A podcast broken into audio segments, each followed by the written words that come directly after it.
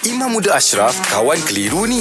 Boleh jawab soalan kawan? Assalamualaikum, Mam. Waalaikumsalam warahmatullahi wabarakatuh. Fa Fatimah Tul Zahra binti Ismail nak tanya Imam. Hmm. Apakah hukum apabila azan sedang dilaunkan dan saya dengan segera menunaikan solat tanpa menunggu azan selesai? Dan jika saya sedang mengaji, adakah saya perlu berhenti ketika azan sedang berkumandang?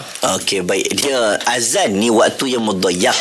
Waktu sempit. Dia lebih kurang seminit, dua minit saja. Hmm. Jadi, afdalnya kita hentikan segala perbuatan-perbuatan lain. Sebab, kalau nak sembahyang sunat, lepas azan boleh sembahyang sunat. Hmm. Kalau nak mengaji Quran, lepas azan boleh mengaji Quran. Hmm. Betul. Nah, jadi, kita hormat azan. Hmm. Kita bangun, kalau kita nak bangun berdiri, kita pun tunggu sekejap. Adakah benda itu wajib?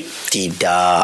Kalaulah dia memang betul-betul lah dia nak cepat. Hmm. Tengah azan, dia nak semayang. Dia nak semayang. Ha? Benda itu boleh tak hmm. menjadi kewajipan. Hmm. Ha, sebab dia dah cep- nak kena cepat. Hmm. Dia nak kena pergi kerja awal. Subuh azan. Dia nak kena keluar awal. Hmm. Tak ada sebab habis main subuh. Dia tak jawab azan. Dia terus solat. Boleh tak boleh? Boleh. Tapi kurang afdalnya. Hmm. Dia dah hilang pahala jawab jawab lawan Jawab azan, azan. ha. Ha, ambil lah tunggulah sekejap. Hmm. Tunggu jawab jawab jawab jawab. Habis habis jawab. Terus kita solat ke nak ngaji Quran ke. Silakan. Hmm. Baik. Terima kasih banyak, Mam.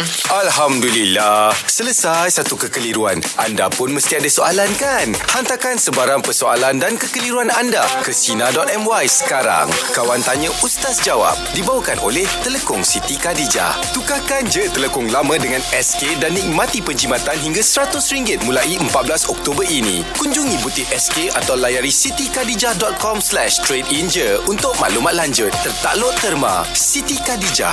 Lambang cinta abadi.